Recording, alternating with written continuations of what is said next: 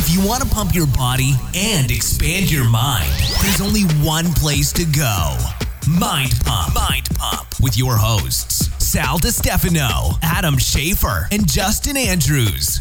In this episode of Mind Pump, so the introductory portion of this episode is about 37 minutes long. We start out ta- by talking about the mimicking octopus. Finally. Apparently, they're brilliant creatures. Yeah, I've been according trying to Justin. talk about this for a while. Then we talked about pop culture and meme culture's impact on culture, overall culture. I said culture like 10 times there. Culture, culture, culture. Then we talked about a little bit of the controversy around uh, Elliot Elliot Hulse's uh, posts on Instagram and my say comments. idiot right there? I almost Idiot. Freudian slip.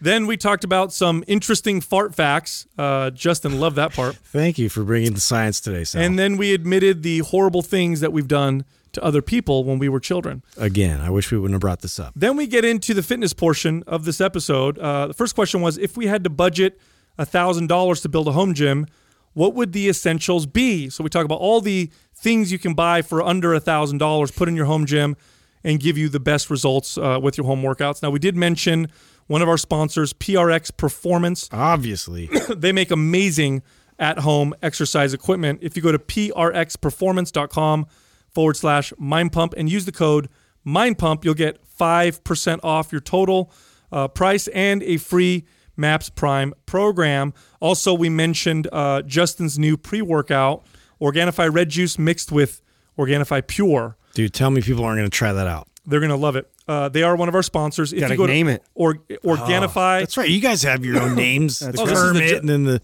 the Christmas. Christmas blend, yeah. Yeah, what do I have? the Justin Brain Blend. Justin's Brain Blend. That's, that's lame. Let's work on that. Uh, we'll work on it. Anyway, go to Organifi.com forward slash mind pump. Use the code mind pump for 20% off. The next fitness question was uh, why are there incline presses and flies in our MAPS programs, but we never put in decline presses? Do we have a personal agenda against the decline, or is it just a ineffective exercise? And the next question uh, traditional stance deadlifts or sumo dance, stance deadlifts, easy for me to say. Which one is better and why, or are they both good? And the final question uh, Do you work on mobility during long rest periods in between sets? So instead of just sitting there and resting, should you do mobility work in between?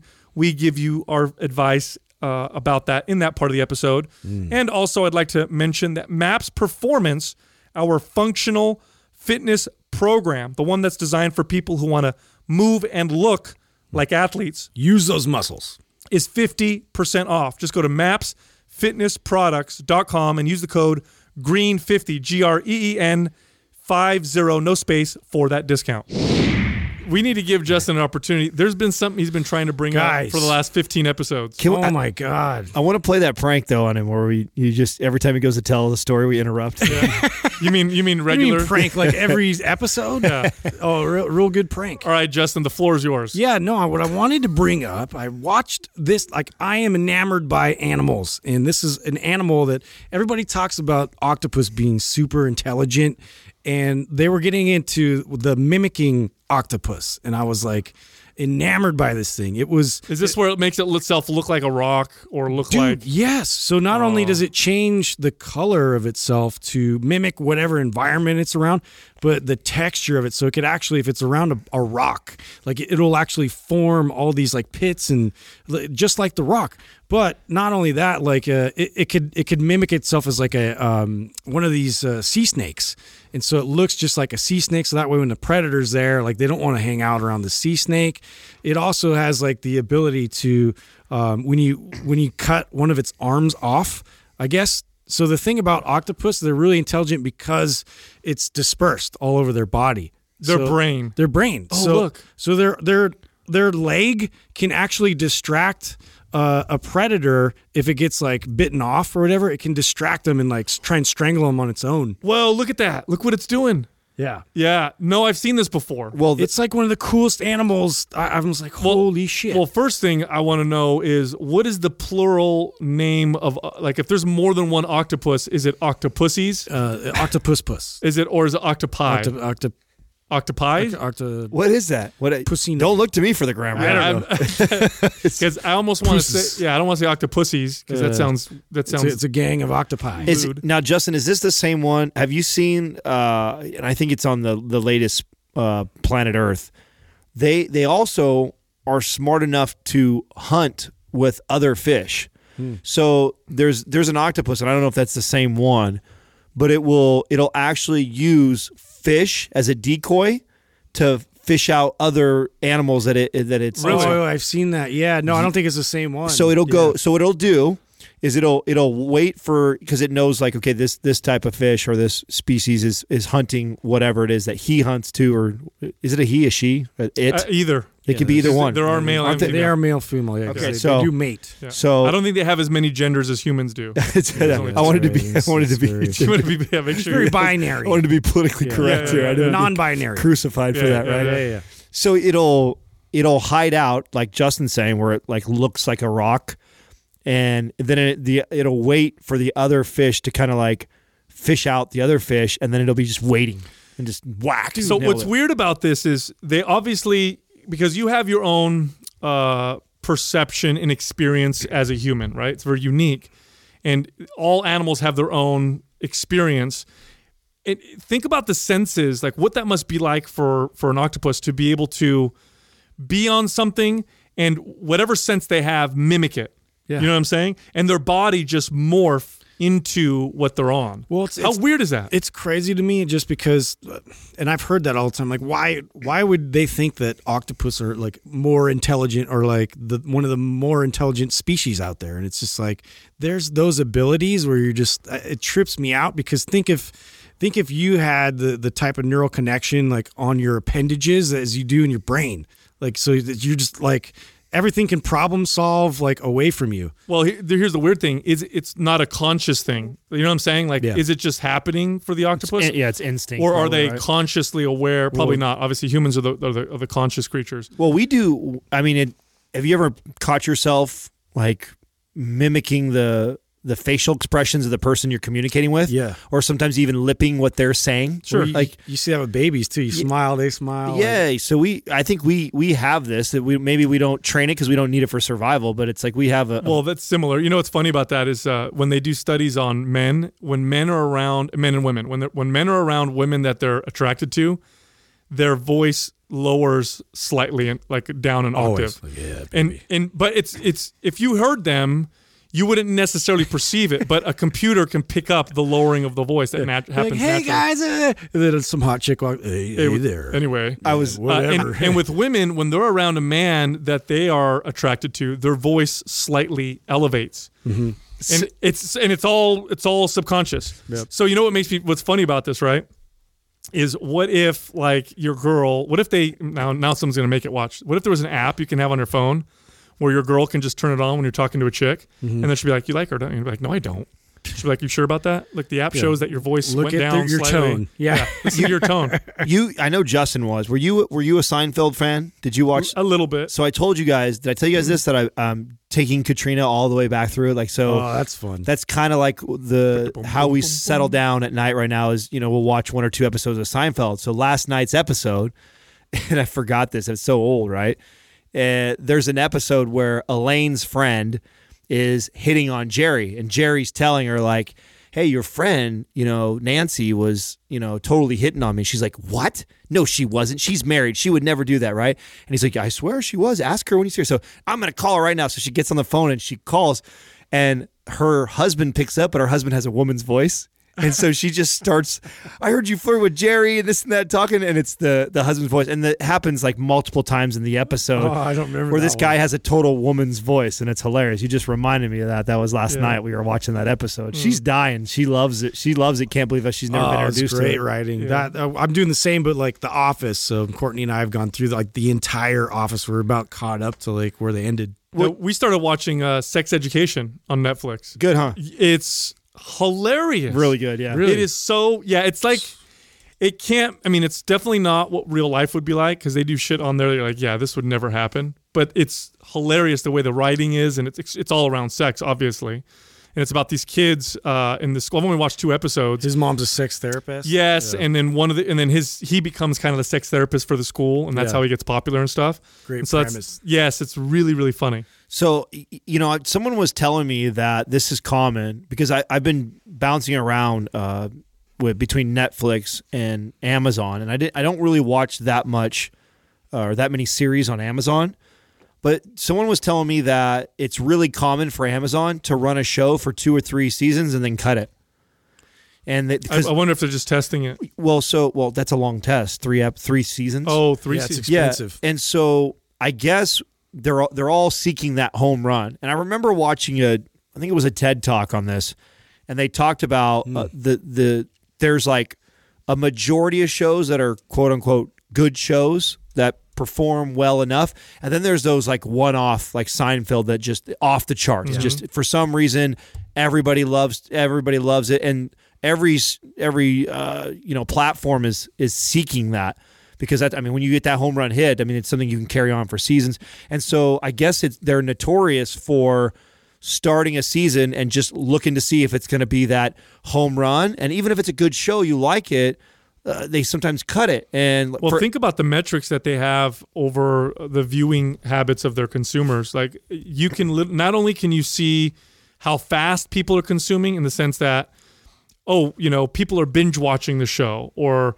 this this is how much time they're spending on it in a row. Yeah. Th- those metrics are valuable. So if you see like because there's that that binge watching quality that you're now able to um, you're able to to measure where you couldn't measure that before. Sometimes I wonder though, because we didn't have the level of metrics that we have now, like when Seinfeld first started. And what was going through my head as I was watching it last night again with with Katrina was, man, this was so much a part of the culture when I was a kid to the point that as I'm rewatching it, I'm remembering I used to bite all of this shit. And we, Yeah. my friends and I would say that like that was what you if you were a cool kid. You had to be able to roll like that. You had to be have you had to been up and up on the last episode that just went last just week. be like Newman. Exactly. You And just you- say something like that. And why did I say that? Right. And you would have to be able to you'd have to be able to stay up with it or else you're not cool. You're not up on what's what's hot and what's trending. And so sometimes I think the the the culture feeds into the uh, the part of it becoming something greater than Oh, it just being a hit show. You know what it is now? Now it's memes. So like uh, Bird Box. Oh, Bird yeah. Box That's a good spurred and created a a huge meme culture around it, where it's all kinds of different things, and it's the picture of Sandra Bullock with the you know with the blindfold. Um, the Fyre documentary that just came out. There's two of them, right? One on Hulu, one on Netflix. And you're starting to see me, and that that's creating and spurring on a bunch of memes as well. Did you see the Pornhub one that I just, no, What? You didn't see it? no, what was it? Oh, dude, I can't believe you didn't see the Pornhub one I did. Somebody, so uh, this is what I love about our listeners is they totally get us and they send me stuff as soon as as soon as we talk about something. So it's a picture of Ja Rule and Billy, and, and it says uh, millennials will say uh, Fyre Festival was their Vietnam. And, it's a, and it's a picture of the two of them, and they're on a Pornhub thing that says "Best friends brutally fuck entitled millennials for fun." Oh, terrible. Oh, roasted. That's So good though, Yeah, dude. yeah, so good. But yeah, the meme culture is now uh, a part of that Oh, it's whole thing. everywhere, Yeah, yeah. a part of that entire thing. So, but you know, pop culture is, is driven American culture for a long time now. Yeah. It's uh, very influential. It drives attitudes. You can clearly see the attitudes of Americans, for example, around um, homosexuality and gay marriage when uh, Will and Grace, when that show really count, Ellen, and then Will and Grace, the the the attitudes towards homosexuality really started to change rapidly because you had, you know, nice, funny, great gay people on your TVs, you know, once a week or whatever in millions of households. You hit the main ones right there. What were all the other ones? What were the other ones that really catapulted that? Those You- were the big ones. yeah, and Frasier. in Frasier. Yeah, But, but but Will and Grace was was I mean because remember when time. Ellen Ellen came out of the closet on her show and then it got canceled shortly afterwards. Will and Grace they were openly gay and that that was part of the show. yeah. and it made it really changed people's attitudes. Same thing with like um, uh, I Love Lucy. That was the first uh, televised interracial uh, relationship. right, yeah. You know, because he was Cuban and she Cuban, right? Wasn't he Cuban? Mm-hmm. Yeah, yeah. he was Cuban. and She was obviously you know white American or whatever. And so that was kind of risky and different. Um, showing uh, people sleeping in the same bed that was a big deal at one point. Well, in the real world, when that first came out, like Puck and all that, and like how they they highlighted people like that didn't. They had all these stereotypes going in. It was almost like they sought out the most like polar opposite people they could and just stuffed them in a house and gave them a bunch of alcohol. That became a thing for a long time. Yeah, it's it's um now I wonder if pop culture driving culture it's it's you start to get pushback sometimes, don't you? What do you mean? you guys feel like that? What Like like if you feel like they're pushing too hard with certain things, people start to kind of pull back. But I guess the viewership is what dictates that. Well, I don't know about that with with speaking of pop culture. I think Like I- if they push too hard, you know what I mean? With when Well- you, and it starts to like reek of uh agenda. Like, well, oh, okay, that's di- so that's You different. what I'm To me. I, I don't I don't categorize that as pop culture. You say something like that, and I think about like the post that Elliot Hulse just did the other day, and you commented on it. Is right now the and we and we, we had Warren Farrell on here, right, with the boy crisis. Oh, right. and. I, I think that the that was a really good episode for a lot of people to listen to, regardless of what side of the fence that you're on. That and the way we present information isn't. Uh, we don't have an agenda. It's like this is informative. Let's have a great discussion about it we have opinions. yeah, we have opinions, Sure. but not so strong to where we're not open to listening to either side of the opinions. And, and I don't think any of us take a very hard stance on that. And then you see some people like what you see is going on with Elliot. And i've you know, I've followed Elliot Hulse for a really long time. And you know, once when we did the podcast with him afterwards, I kind of he kind of fell out of favor for me because he was one of the few people I really didn't care for that much. Just didn't come off very authentic. I felt like when he was on the show, he was present- on his- yeah he was presenting instead of being real with all of us. But we were early on in the show, and that was the first time meeting, so I haven't really. I'm not one to judge over that, but just mm. kind of my my gut instinct on him. And now recently, what I see he's doing. He's taking a he's drawing a line in the sand, and I think it's a really dangerous He's place. making to be. a lot of hard stances, yeah, as of late. It's interesting to watch, like, because yeah, didn't he have one recently, like, uh, like coming out with like a Trump hat and like all this type, like very like politically, like, okay, I'm just over here now. Yeah, then there's look. There's nothing. Look, if you have your opinion and you you support a, a political side, uh, whatever, you know, there's nothing wrong with that. The, Right. the reason why I commented on his post because he's been doing a lot of these be proud to be a man, man power, you know, kind of stuff. And I get why he's doing that. Uh, there's a there's a political climate right now that is blaming men and masculinity and maleness on uh, you know on pretty much everything. It's it's kind of becoming a thing. Um, and so I get the the pushback, but the problem is the way he was pushing back and the way a lot of people are pushing back is by utilizing the same tactics. yeah. So, for example, if somebody on the other side, an extreme, an extremist on the other side, says, you know, uh, men uh, men are to blame for violence because you know most violent crimes are committed by men, so men are just violent. That's very collectivizing. It, it completely disregards the individual. It's looking at them and, and putting them all in a group and Well, giving them a group identity. You're playing the same game. Then. You're playing the same game. If you're on the other side saying, no, men are great, we're awesome, be proud to be a man. I, first of all, when people are proud, I understand this. Like, I'm proud to be, you know, I'll say I'm Italian. I'm proud to be Italian. I'm proud to be white. I'm proud to be black. I'm proud to be gay.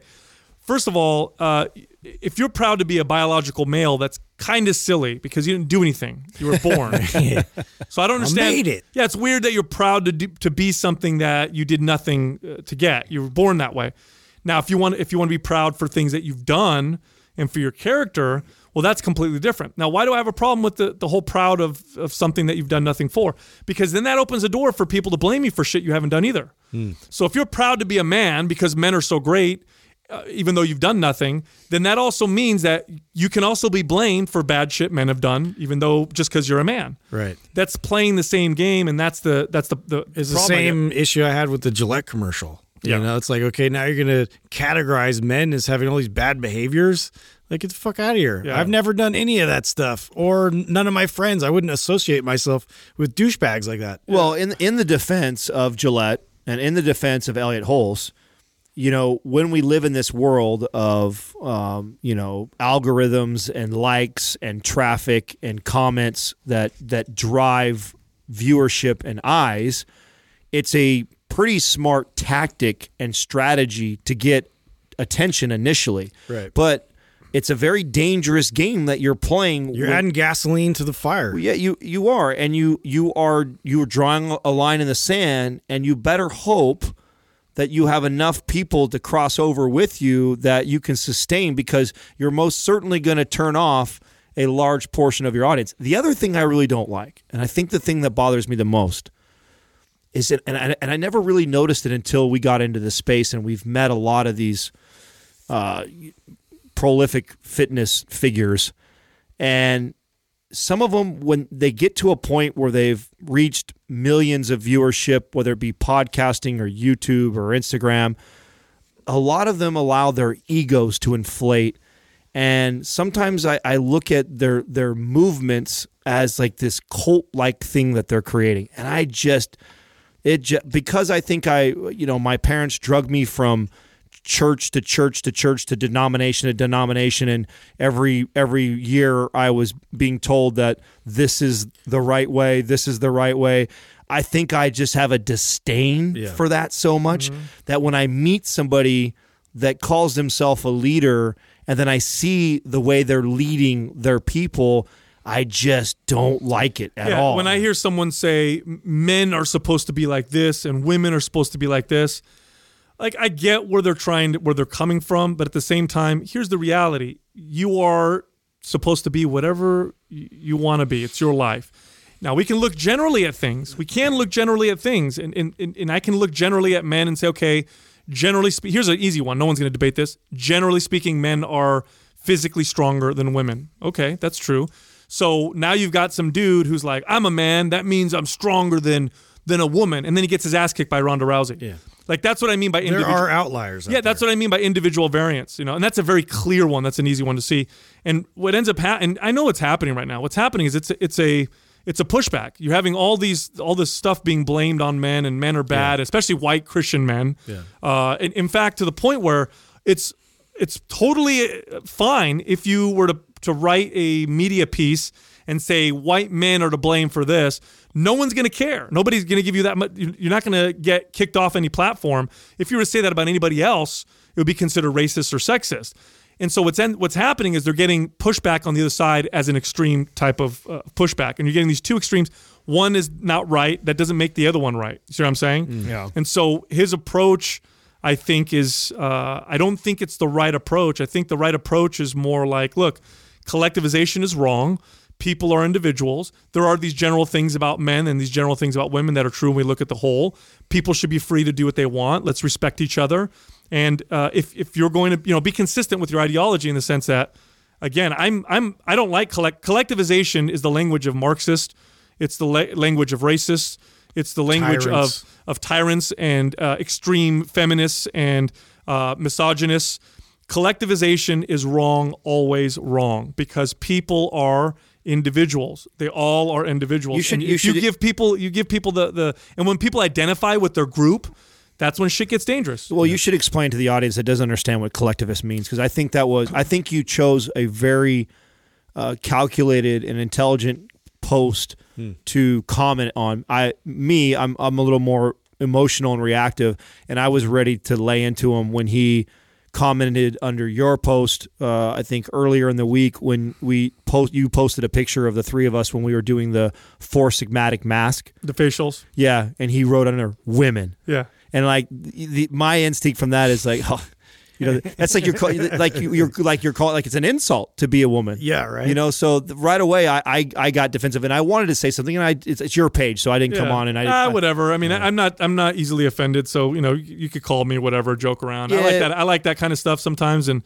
uh, you know I'm not going to call the kettle black because I, I can be uh, you know when I joke around with friends I could be abrasive and you know I don't like when people yeah, but that wasn't that was that wasn't a, that, I- I- I can that was tell a, what he's sh- trying that was a shot across the bow. That wasn't a that wasn't a friendly Sure, jab. sure, I sure. friendly I talk shit about you two all day long. We talk shit with each other. You certainly do. but when you when you come into my sandbox and and you and you start kicking sand in my face and we're not friends that's not a good that's not a smart play at all in the first place. so i was already riled about that and then I, then I that, that's what caused me to go look at oh what's this guy been posting about for the last couple If weeks it was funny, it'd be different. right Yeah. and then i go oh work, look work on that. look at this look at this cult leader right now who th- who's talking shit probably Well- not a good probably not a good move kid no, I don't. I don't. I, but it's get, it's getting him. It's getting him followers, and it's getting him a lot of attention. So, and you He's know, going for it. and he's identifying with it. A lot of times, you see these these these guys that identify with that, like that. "Woo, woo." Manpower. Yes, we are, and I get that. I get some of that. Like, yeah I but what does understand that scream to you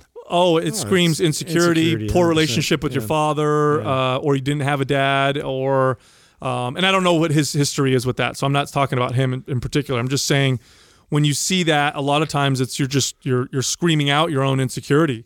You know, the most secure men in my experience are they don't need to go out and boast about it. They, they a secure man is a guy who you know, like when Adam painted his toenails back when he was younger, it, you know, he'd go to the pool and he'd get attention from girls because girls are attracted to confidence. And it wasn't because he's a, trying to be a girl Right. or any of that. You're just confident. You can get away with it. Um, eh, that's that's what real confidence is. It's being exa- yourself. That's exactly how I felt when he commented on the the face mask that we did. Is that we're all secure enough that we can have fun and play with something like that. We we are we are sponsored by Four Sigmatic. They have a face mask out. We're not going to hire some girl to put it on her just because it's a face mask. It's like fuck it, we'll put it on. We'll try the product. We'll talk about the product and we'll have fun with it. You know what I'm saying? And that was our because we're secure. And so for another man to come on there and throw a jab like that, that to me just screams you're the insecure one that you feel the need that you have to say that. Yeah, yeah. but I do. You know, look, I don't have any problem with with you know male bonding and guys doing things that they consider to be guy things, right. Or anything like that. But you And, know, I, if- and, I, and I I agree. There's a lost art there. For yes, sure. for sure. and I agree with some of the points he's making. Absolutely. So I want to make that clear. I think I know what he's trying to say. It's just the way he's saying it is. Yeah. I don't think Just it's needs right. to work on his delivery. You got to look. It, it, you you have to be careful when you start promoting, and even if it feels right to you, like we're us over here. Be proud to be this one thing that you that you're a part of because it's a group. That automatically separates you from everyone else. You start to adopt the the characteristics of the group, and you start to lose your identity. And again, this is the language of movements that has caused lots of problems in human history. This is the language of Marxists. When you're a communist, it is Communist Party above all else, uh, and and this is how they killed people. This is how they imprison people. Um, and again, this is racist. You know, we are white, or we are black, or we are Oh, the Mexican. group mind is a Yeah, dangerous yeah, thing. or or you know, we are men, or we are women. You know, women power. We're the only. You know, it's like it, okay, everybody relax. Well, if you Like, we're haven't all re- people, if you haven't read the post, I think I think you I think you responded incredibly. I think it caused a bunch of conversation, which I think was really good that people are doing. Now, do you think because of that that post he did, because of your response to the conversations that happened after, you think he's going to back up a little bit? no, no, no, no, no, no, no. Oh, you He'll think, keep coming. harder. you think you think he's going to double he'll down? Keep coming hot. He's gonna, yeah, he's gonna go harder and harder. But whatever, whatever. He's teach built- their own. yeah, he's Yeah, I building said his that. camp. I said that one thing, and then that was it. It was mm. cool. Got a lot of, got a lot of, I got a lot of likes on it. So who cares? no, no. That I mean, it, I like I like when we do stuff like that. I think going and, and talking shit or calling a name is weak. I think ta- having a conversation though about a very touchy third rail topic right now is a is a very healthy thing for mm-hmm. people to. And I think it. I think his post. I think his intentions. W- w- I think they were good. I think what he's saying though and the way he's going about it is not ideal. And I think you I think you pointed that out very well and then you created a very good conversation. I don't know when I when it's I was checking your fellow peers. Yeah. You know, it's letting them know we're watching, and, and you know, uh, like I know there's what you're trying to say, but I I, I would hope that you would say it a different way. It's like a I- I- subtle mind pump Sal flex. yeah, yeah, a little flex. I, I look. I remember as a He does it in kid. the mirror all the time. my my dad used to tell me that like be proud of something you did you know we would we look i i, I can definitely find myself identifying with my heritage because i was grew up in this culturally italian family. But my dad would tell me like be proud of what you do. You know what i mean? So you know to say i'm proud to be I'm proud to be a man because I was born a man. That's weird. What the fuck? You didn't do anything. You were born. what are you proud of? That's such a good point. You know what I'm saying? yeah. Anyway, let's let's change subjects. Let's have, let's have Yeah. some fun. I got a I got a post here. I think Justin would really Oh, enjoy. please, please, Yeah, he'll enjoy this one. lighten it up a little. so bit, huh? there's a this was a actually in one of the science uh, like people that I follow on Facebook f- science pages, okay. and it's uh, the So title of it is uh, these are fart facts. the. Oh, yeah. yeah, you got my attention. Yeah, fascinating fart facts. Great Uh, transition. so yeah. isn't that great? Yeah, yeah. So uh, it talks about like why farts smell in the first place. This is because of the gases from the bacteria. We all knew this. Hmm.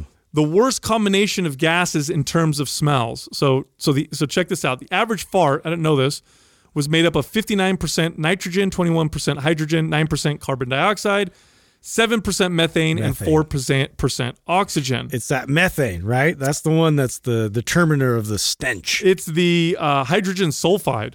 What? Yeah, so you have a lot of that.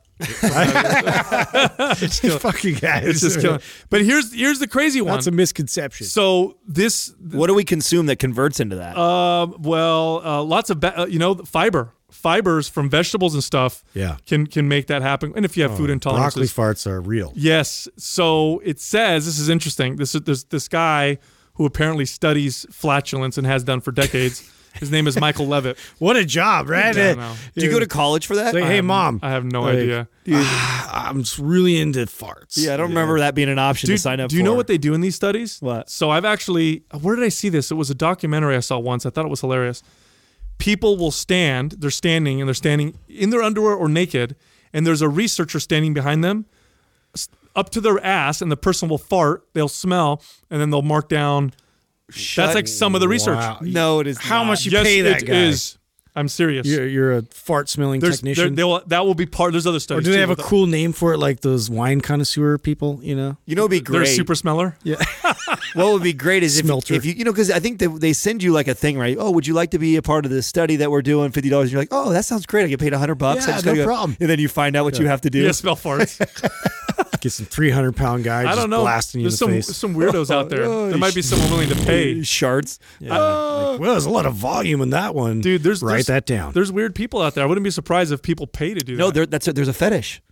That's that's a there's people that have fart fetishes. that want us. That want Adam just got on the porn train. No, yeah, yeah, Thanks for selling. There's me a out. lot of crazy stuff out there, you I guys. said- I shared Me and this. Sal are like, yeah, dude, we know. Look up I, share, I shared this in confidentiality over here, and you just put me on Front Street right now to try to kick up my Pornhub. How funny is that? You guys are talking about reducing your well- addiction to Pornhub. I'm like trying to. We've been reducing. I'm being introduced to it, trying to figure. Wow, look at this! It knows me. it only takes. It only takes. it a- remembers yeah, me. I'm telling you, it only takes about four weeks, and that shit figures you out real Bro, good. you got to learn how to you, erase your tracks, dude. Yeah, dude. you don't want to leave that clear there. history. What the hell's Always wrong with clear, you? clear, clear. But anyway, so according to this expert on flatulence, um, women's farts smell worse than men's.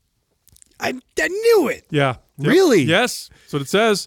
And, Dude. and his he says it's because Justification. he says he thinks it's because they have a higher hydrogen hydrogen sulfide content due to a more plant based diet because women tend to eat more Vegetables. more vegetables and stuff. There goes the myth that they don't fart. yeah, well, of course they do. Bro. Yeah, I know. But they, but they, I'm always been told that. yeah, but they, but they smell. You know what? They smell bad. They hold it in for way too long. Um, farts are technically flammable. I didn't see. That's not a myth. How you can light a fart on fire? I've never seen it happen though. You haven't? No. Oh, I've been able to do it once. No, no, way. you didn't. Over an open flame, dude. Try it. You, Swear to God. It, but you have to have like a really like a substantial amount. You can't just you can't just you know like like weekly get it out. You have to really bust it out like like with like Are a, you serious? and what did it do? Just it just so uh, so paint the picture. Where was this and how did this Uh, operate? Okay, so uh, of course, this is in college, and we just get bored and do stuff. Like I, I shot an airsoft gun on my friend's nuts one time. What? What? Be- just because he was like, It, it was What? The, it was the era of Jackass. yeah, it was the jackass. That, like Were they bare nuts? he was or- like, or- oh, this hurts, you know, and then and then he's like, no, it's hurts sucks so bad. I'm like, I'm gonna shoot you in the nut, like, and then I convinced him to do it. And Wait, he, was he bare nut or he was was it? bare nut? And I So he- shot, like point blank. I He was- bare Oh. nutted. Wait, wait. He bare nutted. It was the worst. I was like, I and you touch. I you, can't believe it. You put the. the I just the- didn't think he would go through with it. That was like a test, and he did. Is he? Is this one ball pat? Is that what happened? that would make a lot of sense, but, but no, It's no, not one ball pat? It's not one ball pat. No, it's my other friend Ed. I just threw you under the bus, Ed. wow. Um, but yeah, uh, he just wanted you to. yeah, no. So we did one. So you know those lighters, uh, the long lighters, the ones that Barbecue like- ones? barbecue ones. Yeah. So so then it was like the next thing was like, well, let's see, let's see if we can get an open flame to kind of shoot out. And so because I had shown him the trick with with um, uh, powdered uh, cream. So you, you throw powdered cream over an open flame and it goes. I didn't know that either. Oh, dude, that This one has to be the most educational podcast I've done with you. That one burned my eyebrows off. So you throw the powdered cream.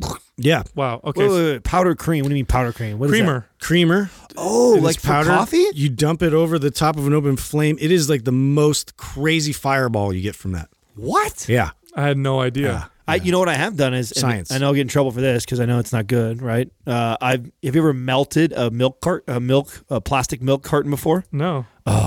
So What? what Yeah, it just all collapses. That's the or no, it blows ever. up. no, it uh, so you if you light a, a, a plastic milk carton, it'll go boom, boom. It makes this crazy sound every drip as it as it, as the the plastic drips. that, And I know I know we're gonna get crucified for that. No way. Oh, here's people farting, light, lighting their farts on Here, fire. yeah, watch. Yeah. Brr. Yeah, they usually throw their legs up over their head. Oh, And do it shit. That way. So what if? Oh, Yeah. it- Oh. the worst part though is I've seen somebody do that and it sucked back in.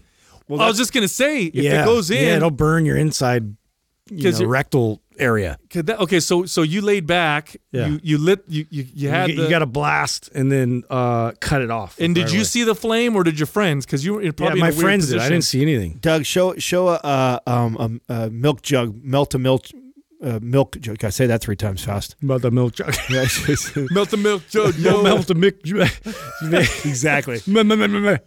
That's uh. That's tough. You guys are dangerous kids, man. Oh, we did all kinds of crazy stuff. We Yeah. did the the uh, uh, Alka Seltzer thing with the uh, soda. You know what's funny is we All we, that. we we we uh we, we talk so much shit about the generation coming up now and like oh you know they're getting stuck on their computers. Yeah, we just didn't have record of it. yeah, yeah, we we're over here lighting our ass cheeks on fire. There's no YouTube. Melting God. plastic in the atmosphere. I used to blow up you could make a you could make uh, a case that we were doing just as stupid shit, maybe more. Th- Where did you get the cherry bombs from? uh, Chinatown. Really? Yeah. And you just blow up the anthill? Would it spray ants everywhere? So yeah, and so I I and this is even worse because I'm surprised I didn't start any forest fire. But like I would I would take a little like gasoline trail and then light it and just go shh, boom, and then they would just fly everywhere like all over me, just yeah on fire. That's you guys are bad kids Yeah, it was bad. Yeah, we used to we used to uh, use a magnifying glass and catch them on fire. Oh yeah. That was oh, that's fun. that's yeah, That- that's that- that's classic. typical boy. stuff. That's classic. It's like you have to teach your son. You wanna know what- you wanna like teach your Pull son all the well? legs off of like every insect. Yeah, Oh, I, yeah, I, it's sh- like a- I, like sh- an you, you guys want to know what I did that I still to this day feel so bad about? Like the worst. I'm such a bad brother. I still hurts my heart to even say it. My sister, when she was real young, she loved all animals and creatures. She was like, uh, what's that cartoon Cinderella with the you know animals singing next to her? Oh, That my right. sister. And so Cinderella. That was Snow White. Snow White. There you go. Yeah. So my I know my Disney. he knows the princesses very well. yes, I do. So my my my sister, she was little, and she would uh, she would go out and collect insects, and so for some reason, she got like ten snails, put them in a shoebox, and they were her babies. oh God, throw salt all over. These are my babies. I have a Oh, bunch of babies. Look at Oh, my babies. no. I'm like, you're so stupid. Who cares? You know, because I'm, I'm a little older than her, right? And I'm I mean I'm being a dick at this point. So mean. My these are my babies, and so she'd walk around with her little thing or whatever, and feed them leaves and stuff. And then so then she went inside, and I don't remember what she did. She did something to make it make me irritated. So I'm like, oh, I'm gonna pour salt on them. oh God! And uh, Don't ask me how I knew that. dude i i killed her Yeah, her right. snail babies and she cried for i don't know a few hours and i felt ter- to, to that- till this day telling it my heart right now is just know. breaking in half It's like- what a like- terrible It's human like so evil. yeah, who does that who kills someone's my pet babies! snail i mean it was a child she I was mean, a child. little boy. What are you, nine or seven? Oh, I was like 16. No, I'm just kidding. You're like I was 27. All right. All right. No, I Now have You're no- really an asshole. I was probably like eight, you know, and she was four. Mean. Do you guys ever do anything like that when you're kids to this day that you talk about it and you feel oh, terrible? oh no, my yeah, my I threw acorns at a girl. That was, that was terrible.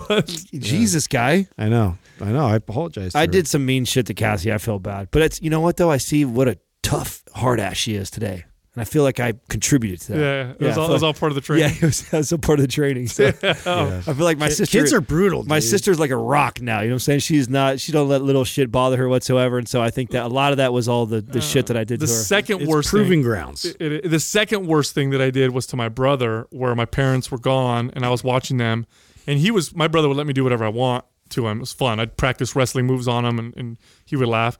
And so I we had watched Home Alone, and you know the kid where he, he hit, you know, he's, he puts his hands on his face and he screams or whatever. What's his name? Macaulay Culkin. Yeah. And so I said, After- oh, after yeah. shave. So I'm like, oh, it's gonna be funny. I said, here, put your hands on your face, and I duct taped his hands to his head. So I wrapped it all around, so his hands were stuck to his face, and then he was running around chasing me, and he couldn't take them off. But we used, uh, see how funny it is, though. Yeah, Is that funny? But but I used actual gray duct tape, like the strong stuff.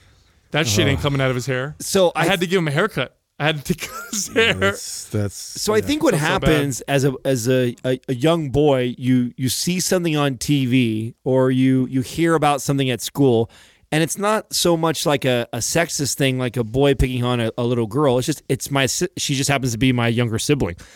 If she was a boy, she would have been picked on the same. It was Oh, just no. That- it's that's that all it is. I Oh, learned of something at school, you know, mm-hmm. or I learned something watching a movie like Home Alone, and who I'm like, fuck, who do I have to do this on? Dude. You know, my sister, you know what I'm saying? So she automatically just gets the torture.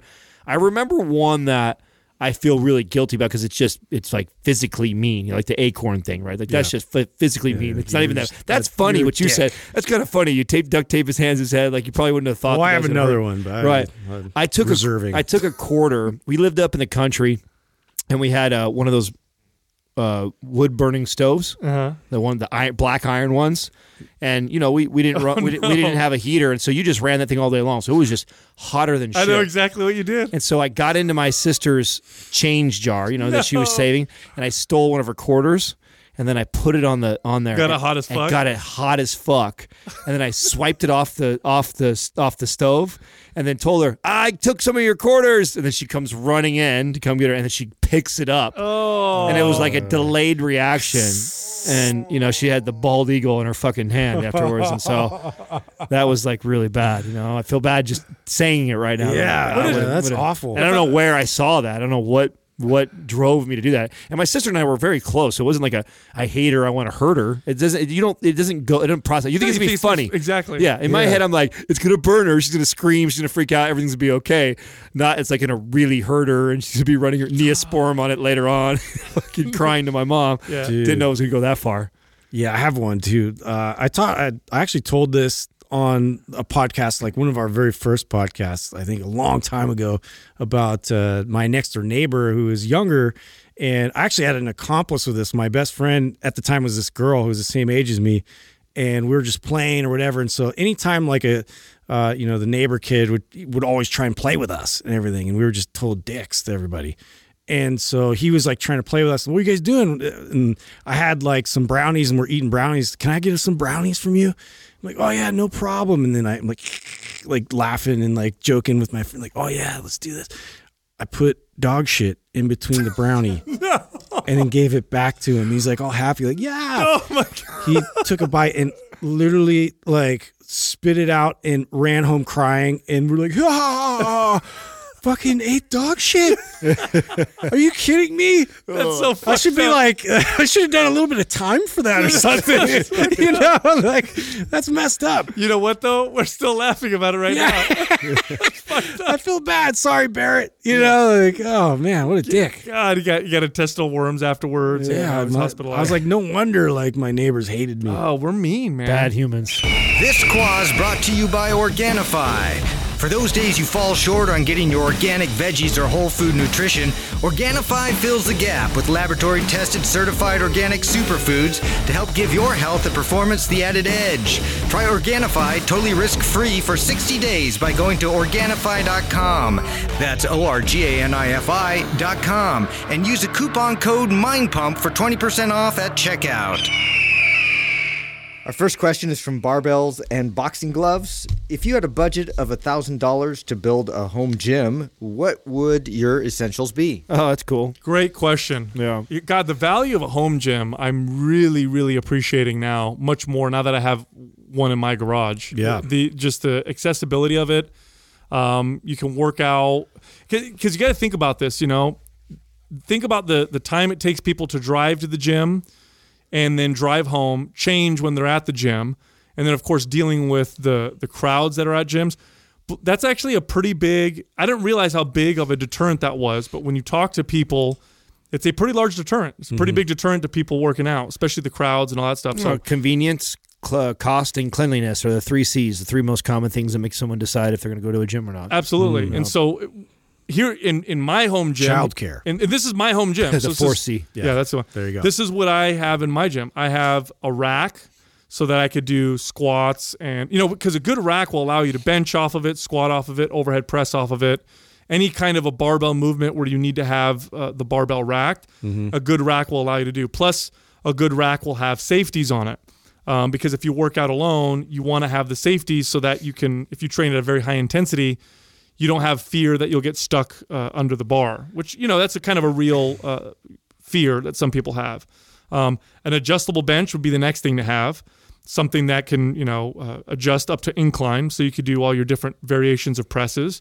Um, now you can get away with just that. You can get away with just a cage, a barbell with weights, and an adjustable bench. Well, the first thing I think about when I hear somebody that has like a thousand dollar build your at home gym budget is PRX and what they offer. Because if you, I'm I'm sure this person has a thousand dollars saved, and they're like, okay, I want to spend a thousand dollars. What's the best equipment I have?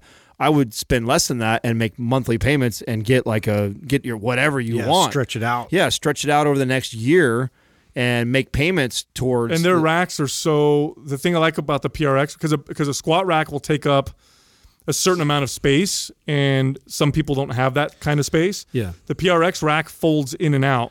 Uh, Yeah. so it's, it goes it's flat up super convenient. I was super stoked on on the one I got, and what's great about it too is yeah, not just that it's like out of the way and you can actually save that room still. If you don't have a garage, you know, like I don't have a garage, so that like was a very important thing was to be able to also still have it function as a room, um, but just having that helped because that's like the foundation of most all workouts for me. I'm like, I have to have a squat rack. I have to have the ability to squat, bench press, overhead press, uh, you know, and then deadlift. And so uh, one thing I had to add was a, um, I actually stole the the kettlebell platform from in here and then put it there, which was great. So now I can deadlift heavy and I'm not worried about my floors as much.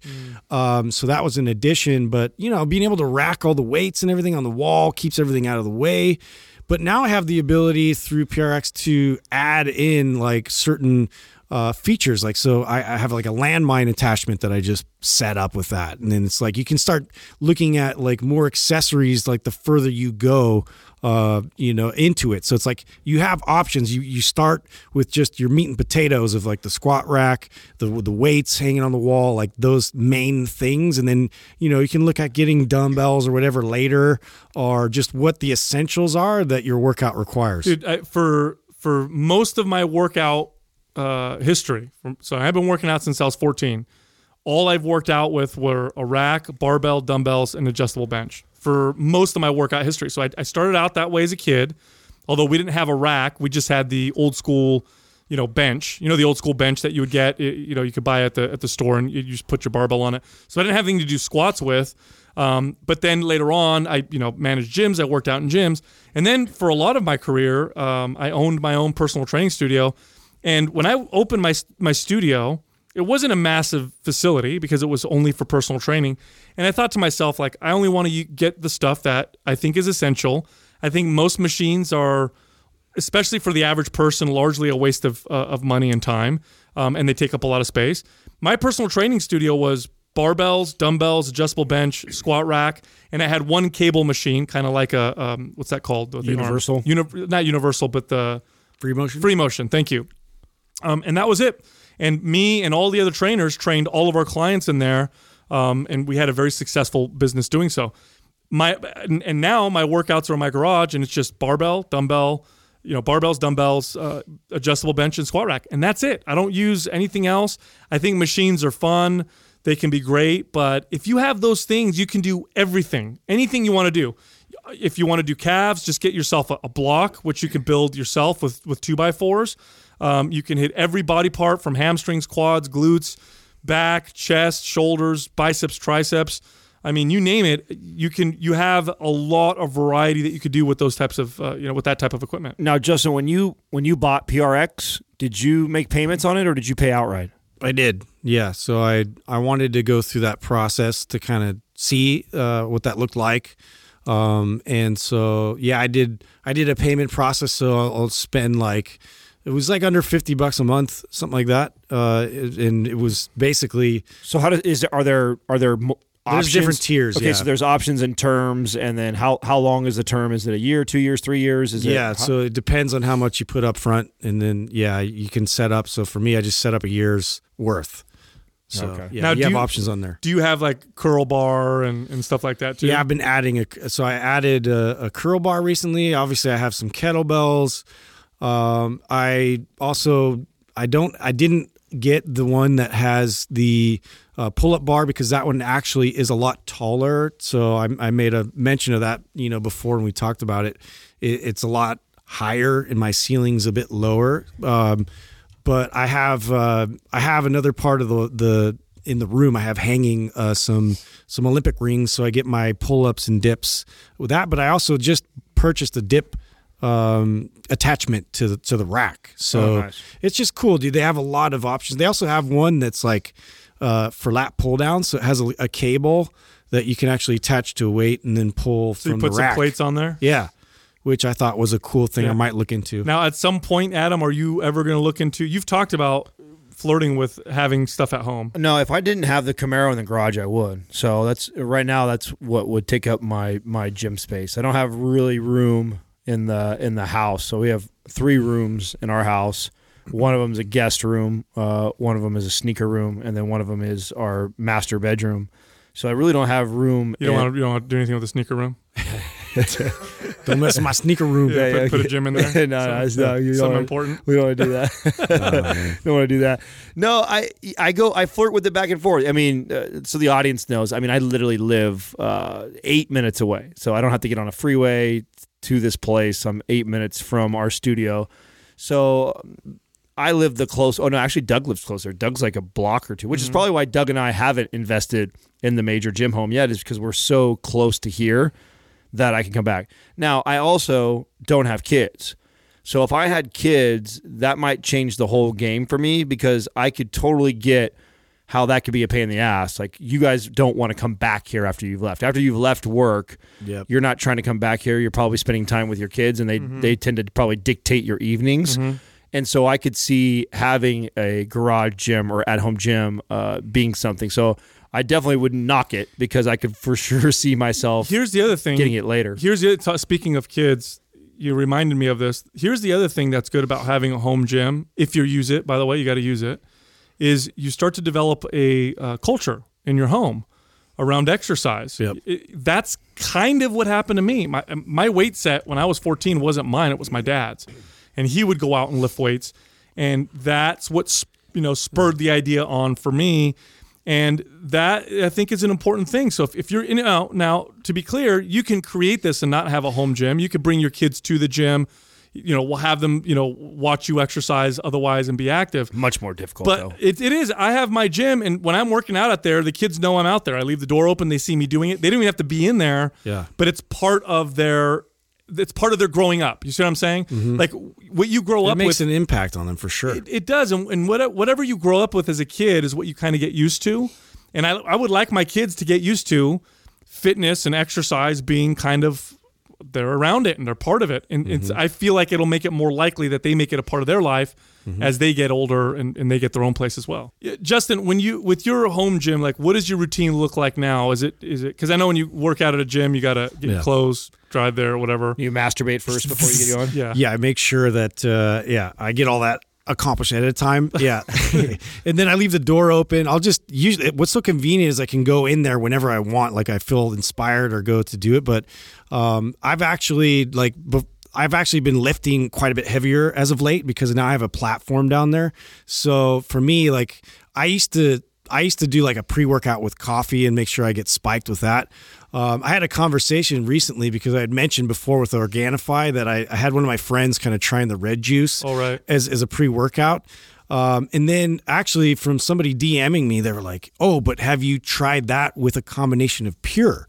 And so they do this like ratio of of the red juice and a little bit of pure, and he was like, "Dude, Oh this has been this has been killer, uh, especially for my heavy lifting days." So I just started trying it, and I had a really awesome deadlifting session. So, because what I'll what I'll do with the pure is I'll take the pure, and then you know because I have the garage gym right, so I'll Yeah. drink pure, and then I'll walk in there, do my mobility work, wait for it to kick in, then do my workout. Yeah, well, I usually walk. I usually do clean things around the house, and, and I'm busy, Are busy, busy, and then I just go get it, Are you mixing the pure with the red juice, or are you drinking it and then drinking the other one? mixing them Oh, you are. together. Oh, what's does it taste like? I haven't done that. I I can't say that it's it's not like my favorite taste, but it's not like I'm doing this for performance. I just want to try it out. Yeah, no, I get it. The and the pure is not like it's kind of conflicting tastes a little bit. yeah, it's a little, but it's not. It's, not, not- a it's not that far-fetched. Pure is not a, out of all the products, out of all the juices, Got a I- mild flavor. Very mild flavor. That's what I was searching Yeah. for. Thank you. Like it's not pungent. It doesn't have a very strong flavor to it. So I could see it mixing. That's an interesting combo. Yeah, I thought it was interesting because you know getting that sort of energy surge, but also like the the clarity uh, aspect of it with the nootropic. I thought that might be interesting going into the workout, and then it was it was it definitely had some benefit to it. Next question is from Dre Dre 44. Why are there incline presses and flies in MAPS programs but never decline? That's that's true. No, it's a I very don't think we've ever programmed a decline press, have we? Well, it's probably because how we we I don't, I don't Yeah, know. Let's actually let's talk about this. Interesting. Yeah, I I don't. don't I'm not a big. do Fa- I'm not a big fan of the decline. Yeah, uh, none of us are. Yeah. Okay, Otherwise, we would have had him. In the right. Yeah, obviously. I don't remember if we had a major conversation. I don't even think. I think No. how funny is this? I think that you know there's there's certain things that we all probably feel about exercise that doesn't even need to be said. Like for there, for example, there's no uh, hip adductors and abductors in any of our you know exercises for the machine ones, right? Like we yeah, wouldn't- no machine. yeah, we wouldn't program in that. If any of us, if we were trying to work any of those muscles, we would find a way to incorporate it in some sort of a more of a functional movement that we all agree. And I think that the the decline bench is kind of like that. Like if I'm going to do something like that, I'm probably going to do dips instead. superior. Yeah. Right. I much rather have exactly. someone do dips than a decline. A decline press, you know, the old school reason of u- using a decline press was to hit the the lower pecs. Now, from a bodybuilding standpoint, it's very rare that you need to hit the lower pecs. That's number one. So, from an aesthetic standpoint, right? So, if you look at your how your chest develops when you do regular old bench press, your lower chest usually develops pretty damn well with the bench press. In fact, if you just do a bench press, you can you may run the risk of developing, and this is again from aesthetics, and if you're building lots of mus- muscle, so don't freak out.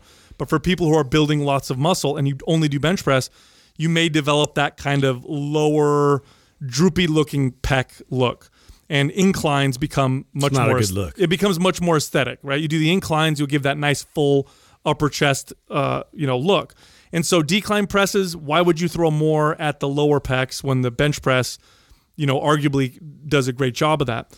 Now, from a functional standpoint, it's just that downward pressing motion. You're, I, I- in our opinion, uh, I- the the dip is going to be superior to that. Uh, the setup for a decline, the way it works on the body, I've never really gotten great benefits from Well, it. it's a short range of motion.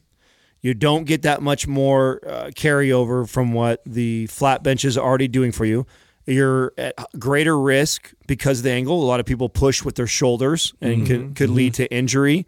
Um, yeah, it's just it's an It's over, funky. It doesn't feel like natural. it- it's an overrated move that most people like to do because they can do more weight. Yeah. And Total eagle lift. Yeah, that's yeah, what it is. Yeah, and almost every person that I've ever trained, when I'm programming any chest stuff, that somebody who's wanting to sculpt and develop a chest, right? Because the only reason why you would even consider doing a decline is if you're somebody who is looking to sculpt your your Right. your chest, right? I almost see it, and I know like even I would value this even higher. But as like if I'm just doing squats and then I'm doing leg press instead of squats, you know, like but I I actually would value leg press over decline press even more. Oh, I see Oh. what you're saying. You're comparing it to like yeah, if I'm going to compare like uh, the value of like a squat yeah, I, I wouldn't. Even, a I wouldn't even. press. I wouldn't even give it that much credit because Yeah. we've programmed the leg press. I see a lot of We value. have. I see a lot of value in the leg press, uh, but I, I think somebody needs to do more incline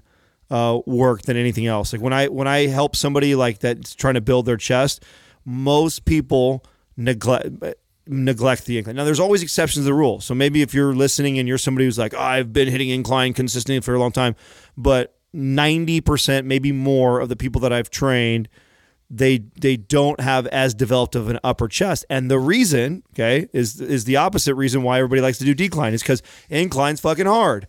And you're weaker normally. So in you know, typical guys when we lift, if it's a lift that we're not very good at, instead of doing it more like we should, we tend to avoid it and we gravitate towards the things that we're stronger or better at.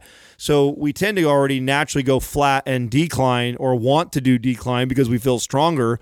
But most people should spend more time trying to build their upper chest and doing incline and try and catch your incline strength up to your flat bench. And that will serve you far more when it comes to developing a chest. I see more value in a decline fly than I do in a decline decline press uh, with a barbell. Decline press with barbell is such a short range of motion. Decline fly, you can get a really good wide range of motion, get a good stretch across the chest. But even then, I'd rather do a cable crossover. I'd rather do a cable fly. It's the same from up to down motion that you're getting, you know, from a decline, but it, it it's also feels better. You're also so if you set up properly on a bench press, on a flat bench press, you actually create a decline angle already. When you when you retract the scapula, yeah, yeah, shoulder- chest when you, high. yes, when you pull the shoulder blades back, you tuck them in your back pockets, right, and you and you lift the chest up, you create a natural decline angle already on the flat bench. You're just increasing that more, or you're putting that person on a decline flat bench that's allowing them to flatten their back and then they end up pushing some with their shoulder. So yeah, I'm just not I'm not a fan of the movement. I don't see a lot of benefit. Even talking to the bodybuilder bikini community that is using it to sculpt. Uh, every bikini, every men's physique, every bodybuilder I ever trained, uh, never did I have to program flat or decline bench. It was always having to give them more more incline work. And then if I was going to do anything that that targeted uh, the lower chest, yeah, dips for sure. Yeah. And dips just have so much. It's a It's a greater range of motion. yeah, it's a much more functional movement. It's it's uh I think it's safer because of the way you're angled. I think it's a just a better superior Yeah, and, I- and if you're gonna do a decline press, dumbbells. The barbell is so limited with that. It's such a short range of motion. Grab a pair of dumbbells. Now you can come down, get a greater range of motion. And here's the other thing I hate about decline pressing: the way it makes my head feel. I don't know about you guys, but laying upside down, the pressure in my head is on uh, pressure. It just doesn't Feels feel like you're gonna pop. and and I think that there's there's a lot of exercises that didn't make it into MAPS programs. Yeah. And it doesn't mean that uh, any of us think it's bad or it's wrong. There's just a hierarchy. Right, exactly. There's a hierarchy of movements, and if we were to put decline bench in any of the MAPS programs, that means we'd have to take something else out of there. And all the exercises that we put in all the programs, we agree. And we thought we spent days on days mm-hmm. de- debating whether this was the movement. Like, is there a better movement that could go right here? We didn't just throw a bunch of random exercises. in. It was like we put them in, and then we would debate over each one. Like, mm-hmm. is this the where we're placing this exercise is this the most ideal thing that you would do with a majority of your clients right here and so it just didn't make the cut it's just just like the smith machine didn't doesn't mean that none of us have never used either one of those things they get used uh, i've used them before plenty of times it's just like justin said in the, the hierarchy it just didn't make it it didn't make the cut as a great movement Next up is from Rob Flem. Traditional deadlift stance or sumo?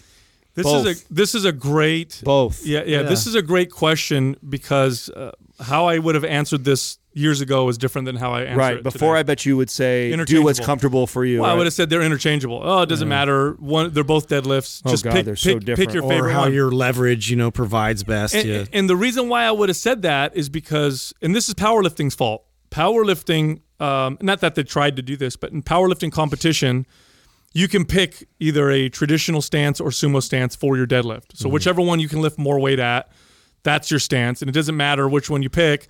We're all competing against each other, and that's a deadlift. And so I would have said it doesn't matter. Pick one, do the one you're good at. They're both deadlifts. Now I understand that they're totally different exercises. Yeah. they're totally different. They're not the same. In fact, the, just because they're both called a deadlift doesn't mean that they're both uh, that they're both the same. There's some similarities. Uh, there's there's a lot of posterior chain. The bars in front of your body, but one, your legs are really wide. Your hips get lower in the beginning of it. Your your muscle activation is very very different. The other one, your your stance is more narrow, hands outside your your legs. You got to do them both if you want uh, the gain the benefits of both. Um, so, to, what I typically recommend to people who love to deadlift, and you're going to deadlift the way you like to deadlift, probably more often than not. Do that one, and then every once in a while, throw in a cycle of the opposite or the other uh, style of deadlift. I I did. This is how I got my. You know, years ago when I got my when I was able to pull 600 pounds, which is the most I've ever pulled. One of the ways I got my my my weight up to that was I had to switch to sumo for a while. I had I don't remember where I got stuck. I think I got stuck at like 580 or 575. And so I went sumo for a long time. And when I went sumo, I wasn't as strong because it wasn't it wasn't something I had practiced. So I had to get good at sumo and and because I got good at sumo and then went back to the traditional, I was and I strengthened my body a little bit different. I had some carryover and I was able to pay pull more weight. And that that speaks to how they they they're so similar yet very different, right? So I think no matter what you're going to deadlift, whether it be conventional or sumo, intermittently putting that in there, you're going to get some carryover for it, especially if you stick with it and you allow yourself to progress. Like I think the first time that I I think I think when I was up at peaking at conventional deadlifting and I was getting up in the the mid 500s and I started to go over to sumo, I mean I had to go significantly. I Yeah, think it was 400 pounds. Oh, way less than that. I think it was like 200 and something, 300 mm-hmm. pounds mm-hmm. because just felt awkward. And instead of realizing, oh, wow, I can't even lift 50% of this and bailing on it and saying, I'm done with it's not for me. My body, it doesn't work for my body. I don't want to do it. I'm not as strong. I look like a wuss in the gym when I could normally pull over 500. No, I, I stuck with it and I allowed myself to push all the way up until I, and I think when I got with my sumos, I got up into the 400. So I, but it's, and I, you've touched this before, Sal. What's, what, when you learn, when you do an exercise and you realize you suck at it and it's really challenging, especially when you've been lifting for many years, like all of us have, instead of running away from those things, those are the best movements to chase after and to do more of. You'll get those newbie gains. Exactly. Yeah. You get those newbie gains. It's all new again. It's like my body's not used to this. This is foreign. And so I'm burning more calories. I'm building more muscle. My body is changing. And that's where the, the real carryover that you talk about comes from. It doesn't come from, oh, every once in a while do a set or every once in a while do, you know, some sumo deads because you do conventional time. It's like, no, stick with sumo for a while then if you suck at it and let yourself progress. So stay there for weeks on weeks and get good at it. And once you've gotten really good at it, then you can go back to your conventional and then you'll notice the carryover. That's the beauty of different stances and different grips. It, it really does provide a whole different sequence, uh, you know, and firing sequence that happens and has to take place. This is a whole nother skill you got to acquire. And once you actually can establish a new skill, especially when it's like that closely related uh, to the other exercise, uh, it's definitely going to carry over. And so that way, you know, you'll see that that benefiting the whole. Once you start to turn your feet uh, in, in different angles and directions, you're going to be able to generate force from each one of those different angles. Uh, all of that is going to contribute to the whole. It, it reminds me of when I really started to front squat more. So I feel the same way about front squatting and back squatting. Um, I hate the front squat. Why? Because I can't do but 50% of the weight that I can do on a back squat. And I remember, like, really, and this was when we were doing Mind Pump together. I mean, I rarely ever front squatted. And I was like, you know what? I really want to see how much I can push this front squat. And I remember when I started to get my front squat over 300 pounds, that's when I started hitting PRs on my back squat. Mm-hmm. But it's it's it's hard. It's the mental game of you suck at it, therefore you should, not because you know, just because you suck at it doesn't mean you should stay away from it. Oh, this move isn't for me. It's like, no, that's great. Especially if you're an experienced lifter and you've been lifting for a long time, you're seeking those things. It's hard to find a movement that I, I can't do comparable to another that's similar. If I can, if I'm really, really weak, there's lots of opportunity for growth and change. Yeah, I actually learned how to deadlift sumo style. That was the first the first way I, I deadlifted. Oh, was- oh, really? Yeah, I learned from power lifters, and that's just the way they taught me, and so mm. that's the way I pulled. And as a kid, I would pull every once in a while, and I never really programmed it into my workout, but I was naturally strong at them. So every once in a while, I'd do them because I could lift a lot of weight. And I'd get my, you know, I, I think I was able to pull uh, almost 400 pounds in high school. Then right out of high school, around 400 pounds, and then I switched to, to traditional, and traditional just suits my body better. And then my deadlift pounds uh, went up. But uh, you know, I remember that I had learned sumo, so I'd always throw them in every once in a while. And then the other deadlift that we're not touching on is a trap bar deadlift. Yeah. which a trap bar deadlift is much easier to learn. Um, and arguably more functional than than either deadlift because it doesn't require so much technique and, and you can and distribute mobility. a lot of that, you know, throughout the anterior and posterior. I would say it's more of an athlete deadlift. If, Yeah. I, if I was training an athlete, I'd probably get him at a better at a trap bar deadlift than, Oh, than absolutely. anything else. Well, that's Absolutely. a no-brainer. Just just even the setup alone, uh, a basketball player, a football player, uh, any athlete I can think of, your stance uh, when you explode out of a hole or you jump up looks like a, a trap bar deadlift. It does not look like a conventional. Uh, You will never. There's no sport. Uh, that you'll play where you get in a sumo stance and have to come out of a hole like that. It's just it doesn't emulate anything that you would normally do. Where a trap bar deadlift is very similar to where your hands would be by your side right before you go up for a rebound That's or right. dunking a That's ball. right. Next question is from Brianne Wyatt, 43. Do you work on mobility during long rest periods between sets? If so, how do you program it? That's a great way to. First of all, when I train clients, this is what we did between sets many times. If I if while I was training a client, if I'm working on uh, correcting some kind of a recruitment pattern issue, if I see them moving a particular way, we would do the exercise set, and then in between, we would do mobility work to make their body move better for the next set. So they were resting, and it wasn't intense. This isn't. This is the important thing about mobility work. Mobility work should not be a workout. Now, that doesn't mean you're not moving and you're not burning calories and sometimes sweating. It just means you, you, you don't want to approach mobility work like you're training your body because the second you start to fatigue, form breaks down and you lose the benefit of the mobility work. And that's really the that's really how it, it all breaks down. Your form is good when you have an issue with form, it doesn't happen when you're not tired. It usually breaks down when you start to get tired and fatigue. That's when you revert back to your old stuff. So in between sets, you don't want to work out. You're trying to rest. Light mobility work to encourage better recruitment patterns. That's an important point to bring up, though, because this used to irritate the shit out of me, and because of the way people were applying it, where it was uh, intense, and they were trying to make it more of I need to be busy and like keep, a plyometric thing. Yeah, like keep doing something, or I'm going to add rubber bands in between while I'm resting. Like you're not resting, bro. You know. Uh, so in terms of it, it acting as a, a restorative mechanism, or it's something that like literally I'm trying to condition and teach.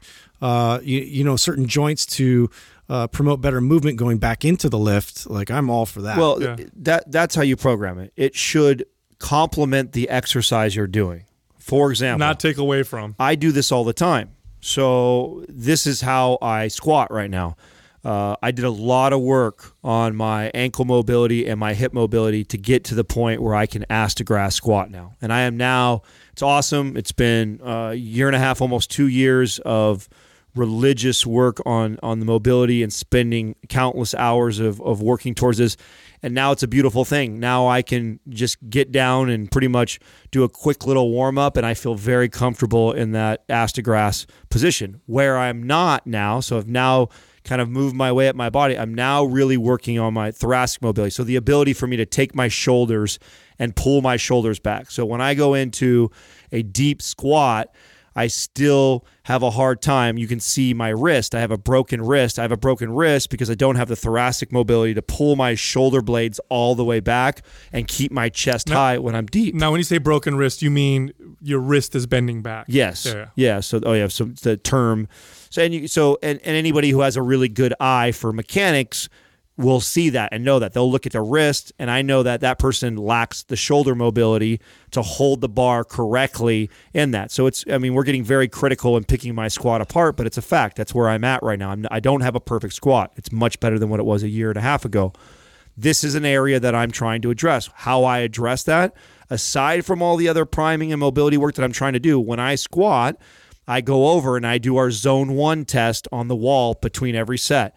So, and our zone one test is me focusing on bringing my head back into that neutral position, pulling my shoulder blades back, and then being able to kind of tuck my tailbone in our in our maps prime. And so I'll do five second holds and I'll do that for five reps and then I'll come back to the squat and I'll do that. And it makes a world of a difference. I can feel the way I hold the bar. I feel better and better. So, and when I was working on my ankle mobility, it used to be the combat stretch in between every squat. Mm-hmm. So the first step, and this is why we created Maps Prime, and this is shameless plug, whatever, but this is why we did this was for you to take the compass at home, take the test, find out all the areas that you fail and that and, and use the use the compass to allow it to tell you okay adam you failed zone one and you fa- failed zo- zone three. Okay well here's the mobility and corrective exercises that you need to be doing. Okay beautiful. Now i have that in my in my tool belt. And now i know what exercises when I go to do something where there's going to be a breakdown. Okay, if zone one in Maps Prime is the you know upper cross, this rounding of the shoulders forward and the forward head. That's what I'm talking about.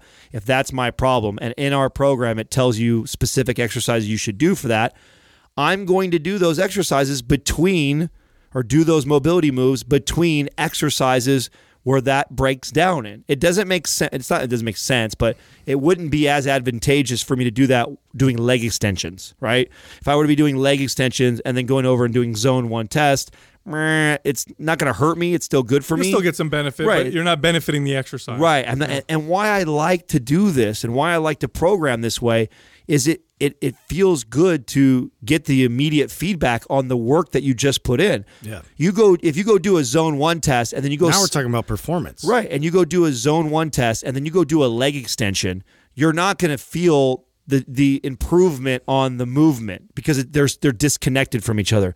But if you're doing a barbell back squat where a barbell is on my back that requires good shoulder mobility and I'm working on my shoulder mobility in between sets, I can actually measure the progress. Oh shit, wow, when I do that, I feel better. I feel better. And it's very encouraging to keep me going. That is what kept me going on my squat mobility and how I got to where I'm at today. Now that that also being said, you you do need to give your body time to do nothing also. And so the way you would typically work this is let's say, you know, like Adam did a really hard heavy set of squats, then he does his priming in between. Then he's probably going to give himself a good 20 30 seconds of nothing, get into a set. Now now why is that important? Because you do want to have a period of time where you're doing nothing to get your body to completely replenish its energy stores and then you can maximize the strength effect from the workout. So, and I, and I want to make that a point because I think what Justin said earlier is very important. People tend to move in between sets and they'll say, oh, it's mobility or whatever. In reality, they just don't want to rest. They want to keep working and turn their weight workout into a cardio session, which then you're not going to get any of the benefits of the resistance training. You'll get some cardio, in which case you don't need weights for that. You can go get on a machine uh, and, and you know do your cardio there. So with that, look, go to mindpumpfree.com and download any one of our guides for free. Actually, you can download all of them. They cost nothing. You can also find us on Instagram. We have individual pages. My page is Mind Pump Sal, Justin, Mind Pump Justin, and Adam is at Mind Pump Adam. Thank you for listening to Mind Pump. If your goal is to build and shape your body, dramatically improve your health and energy, and maximize your overall performance, check out our discounted RGB Super Bundle at mindpumpmedia.com. The RGB Super Bundle includes MAPS Anabolic, MAPS Performance, and MAPS Aesthetic. Nine months of phased expert exercise programming designed by Sal, Adam, and Justin to systematically transform the way your body looks, feels, and performs. With detailed workout blueprints and over 200 videos, the RGB Super Bundle is like having Sal, Adam, and Justin as your own personal trainers, but at a fraction of the price. The RGB Super Bundle has a full 30 day money back guarantee, and you can get it now plus other valuable free resources at mindpumpmedia.com. If you enjoy this show, please share the love by leaving us a five star rating and review on iTunes and by introducing Mind Pump to your friends and family. We thank you for your support, and until next time, this is Mind Pump.